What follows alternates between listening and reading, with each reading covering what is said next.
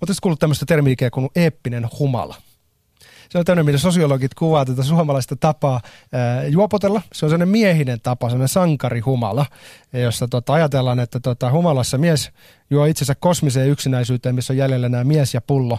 Ja, ja se, on, se on niin kova humala, että se on jo sankarisuoritus, että sellainen tila pystytään saavuttamaan. Ja, ja tota, sen, sen kautta mies ikään kuin riisuuntuu sivistyksen kahleista ja palaa hetkeksi kännin ajaksi luontoon.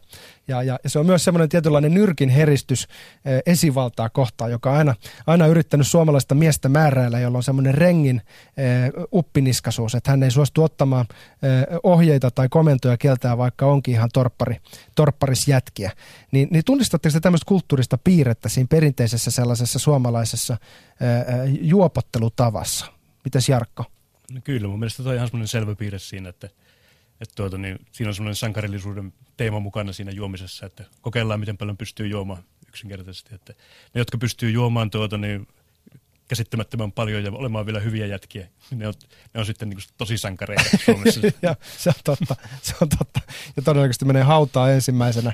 Ää, mä oon joskus hahmottanut asiaa vähän sillä tavalla, että, että, että, että, että, että mikä meidän Suomen niin kuin tavallaan semmoinen kulttuurinen ongelma, johon ehkä pitäisi puuttua. Voidaan puhua siitä, millä tavalla me voitaisiin ikään kuin muuttaa tätä suhtautumista, mutta ongelma on se, että alkoholi on aika mietohuume, mutta että jostain syystä Suomessa sitä käytetään niin kuin kovaa huumetta.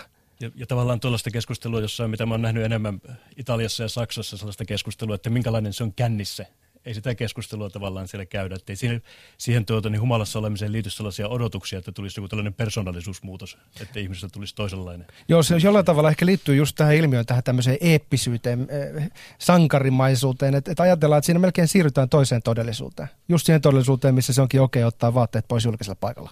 Yleisesti sekin alkaa toteuttamaan itseään se ennustettaa se.